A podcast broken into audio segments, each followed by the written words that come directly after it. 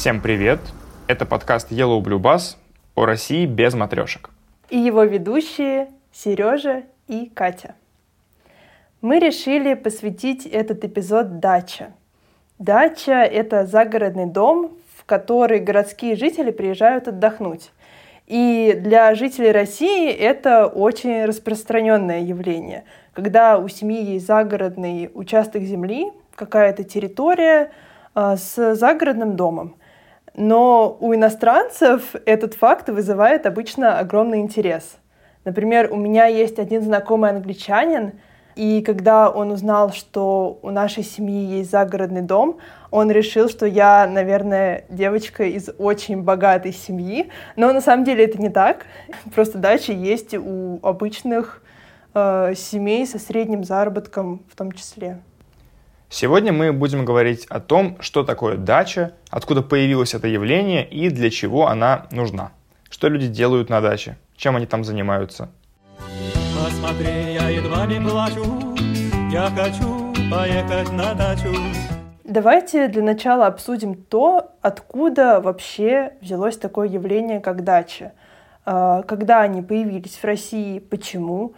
И мы сами не знали ответов на эти вопросы, поэтому решили задать их а, историку, кандидату исторических наук, заведующему кафедрой историко-архивного института РГГУ Евгению Пчелову. Давайте послушаем, что он нам ответил.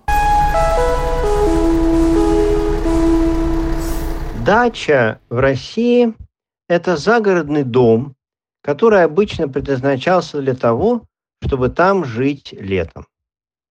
Но само это понятие в разные исторические периоды означало совсем разные явления. Само слово «дача» в русском языке происходит от слова «давать». То есть это то, что давалось человеку в качестве его владения. Само это понятие появилось в начале XVIII века, когда в России правил Петр I. Он раздавал усадьбы под Петербургом своим приближенным за определенные заслуги. Эти дачи представляли собой большие участки земли, по сути поместья, загородными домами. Свои летние дачи имела и императорская семья. Слово «дача», как мы уже поняли, происходит от русского глагола «дать» или «давать». Э, иными словами, дача – это то, что дано, то, что дается. В данном случае то, что дается э, человеку в качестве загородного дома. Да, то есть первые дачи даже богатые люди не могли купить, а могли только получить от императора. И усадьба, которую они получали, это большой дом, в котором комфортно жить. И обычно у усадьбы есть своя территория с садом и с какими-то небольшими домиками, хозяйственными постройками.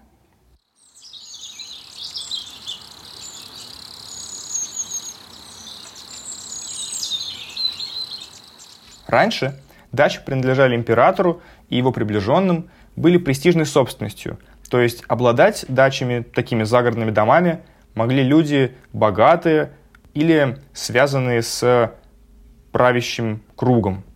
Но позже эта ситуация начала меняться. Например, такая тенденция стала особенно заметна уже в XIX веке. Об этом подробно нам расскажет эксперт Евгений Пчелов.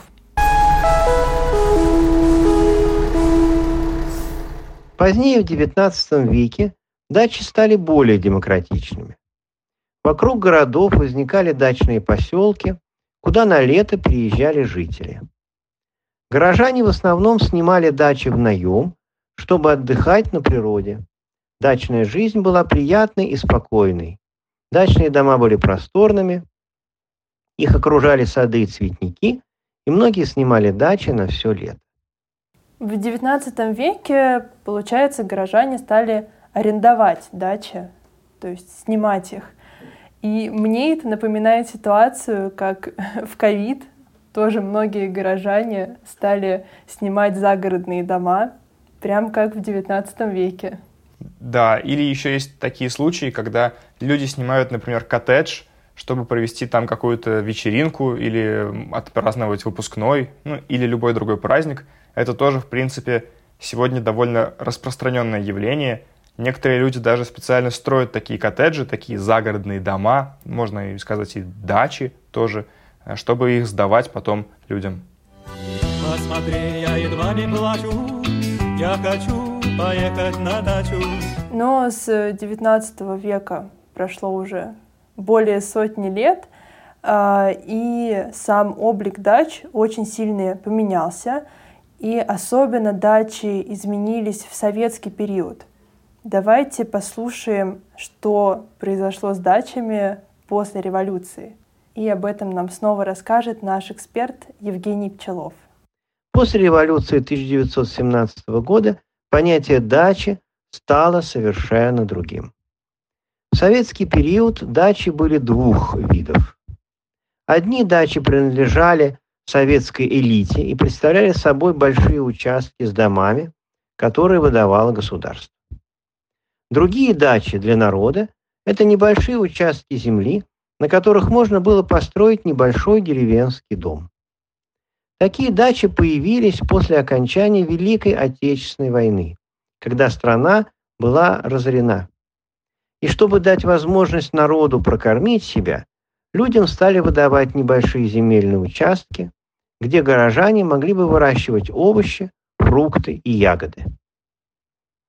В 1960-1980-х годах дачи, по сути, кормили советский народ.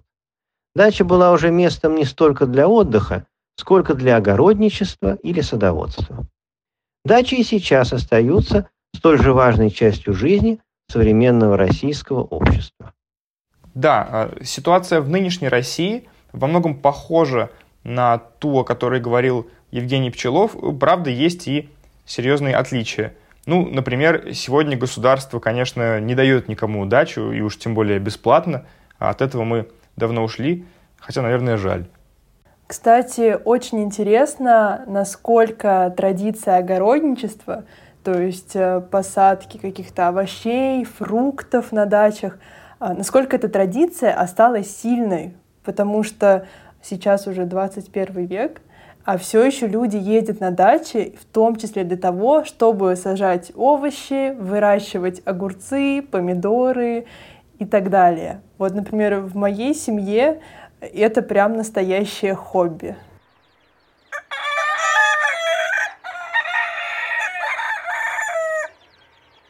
Но вообще говоря, можно сказать, что сейчас существуют все типы дач, о которых говорил наш эксперт-историк, потому что, да, с одной стороны, есть дачи, на которых есть огороды, где люди высаживают овощи, фрукты и так далее, а есть и дачи, где никаких садов, огородов нет, куда приезжают просто отдохнуть, да, провести выходные, встретиться, может быть, с друзьями. Например, в том месте, где находится дача у моей семьи, в другом городе, э, там у нас на одной улице находятся вот такие маленькие дачи, одноэтажные, деревянные, оставшиеся еще с советского времени, и трехэтажные элитные загородные дома, принадлежащие э, богатым бизнесменам, может быть, чиновникам и так далее. Они соседствуют друг с другом, э, да, показывая, что это явление, с одной стороны, одного порядка, с другой стороны, кардинально отличающиеся друг от друга. А можешь описать, как выглядит твоя дача? Да, да. Э, когда я был маленьким, у нас был маленький деревянный домик, вот такая типичная советская дача, вокруг которой было очень-очень много зелени, большой сад, э, куча разных овощей.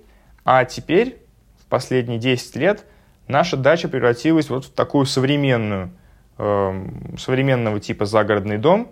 У нас небольшой коттедж двухэтажный, а, сад очень-очень сильно уменьшился, его содержит наша бабушка просто уже как бы для а, удовольствия собственного, не для того, чтобы, допустим, а, какую-то еду на зиму, да, собирать или что-то еще, а просто порадовать себя свежими фруктами летом, например.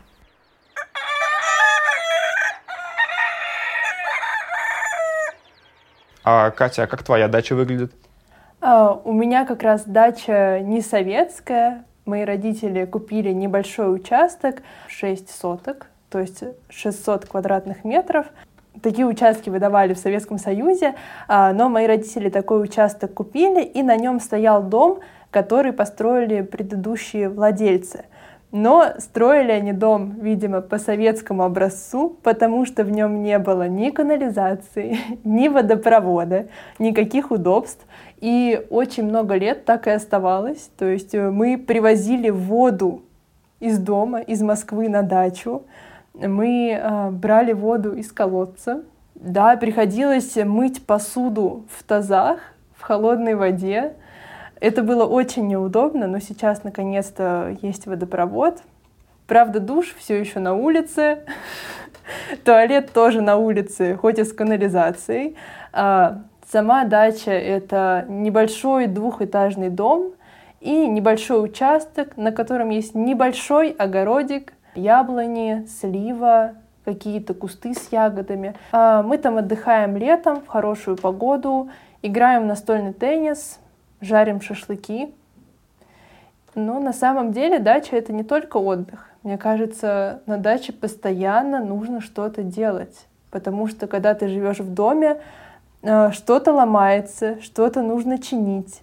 Надо стричь траву, ухаживать за огородом, за растениями. И мне кажется, это отнимает очень много сил и энергии. Дачное рабство. Да, это настоящее дачное рабство. Посмотри, я едва не плачу, я хочу поехать на дачу. Кать, а скажи, твоя дача находится далеко от э, города, от места, где ты живешь? Тебе нужно ехать в деревню или еще куда-то? К счастью, моя дача находится не очень далеко от Москвы. Если ехать на машине, то я до дачи добираюсь минут за 50. 40 минут это самое быстрое. А, мне кажется, это не очень далеко, потому что я знаю истории, когда люди едут на дачу три часа на машине, и мне кажется, это очень утомительно. Я бы не ездила на дачу с таким удовольствием, если бы мне пришлось ехать три часа с пробками. А да. твоя дача далеко? Моя дача находится тоже довольно близко к дому, но дело в том, что моя дача находится в другом городе, да, так как я не из Москвы, и есть очень интересная вещь, связанная с тем, что когда моя дача только появилась, да, когда она э, была передана от государства моим дальним родственникам, моим прабабушке, прадедушке, она находилась очень далеко от центра города, так считалось. Туда нужно было ехать сначала на общественном транспорте, потом на автомобиле или на электричке. В общем, очень далеко. А сейчас э, город очень сильно вырос, и так получилось, что моя дача находится географически почти в центре города. Она находится рядом с рекой, э, с большим парком, и так получилось, что до нее добраться, допустим, быстрее, чем до одного из крупнейших торговых центров в нашем городе.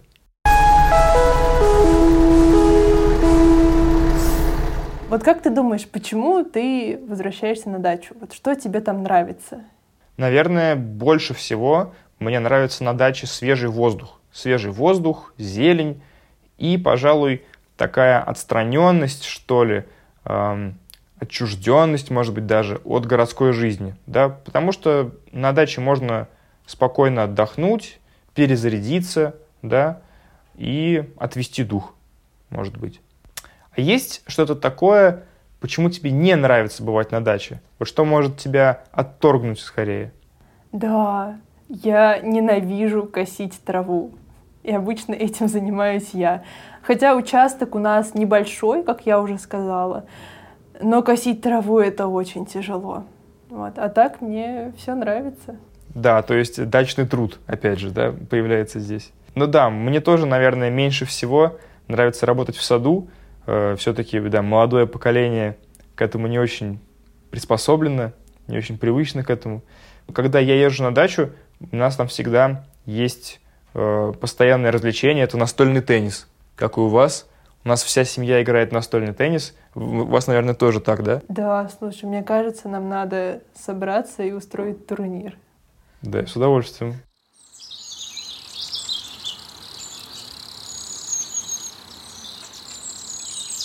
Вообще, для многих людей э, дача, с чем ассоциируется больше всего, так это шашлыки, да, потому что туда не только летом, но и даже зимой люди часто приезжают, чтобы пожарить мясо, э, может быть, выпить пиво или чего-то покрепче. В общем, вот так повеселиться компанией друзей или родственников. У нас такое бывало даже тогда, когда на даче был ремонт, например, да, у нас строился дом, был только один этаж, э, стояли все вот эти голые стены, но все равно мы приезжали туда посреди зимы и жарили шашлыки.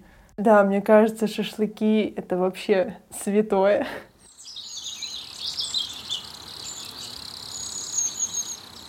Мне кажется, городские жители очень любят дачи, потому что в городе не хватает природы. Ну да, тут есть парки, но это не то. Все-таки хочется, чтобы был лес, чтобы были поля, чтобы, может быть, э, те, кто любит ловить рыбу, могли порыбачить.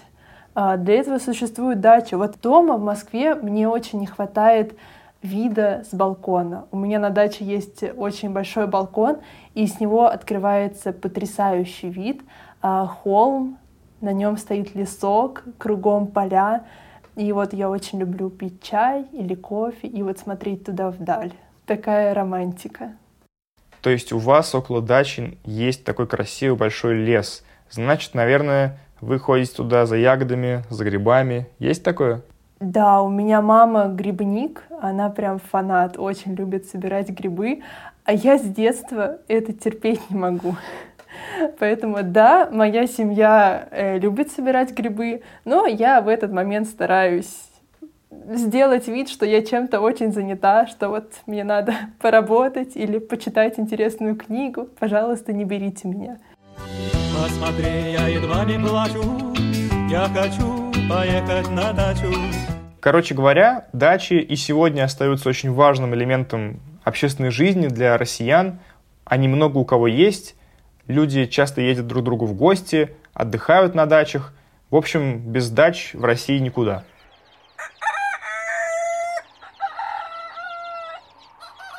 Это был подкаст Yellow Blue Bass. Сегодня мы говорили о дачах. И с вами были Сережа и Катя. До скорого. Пока.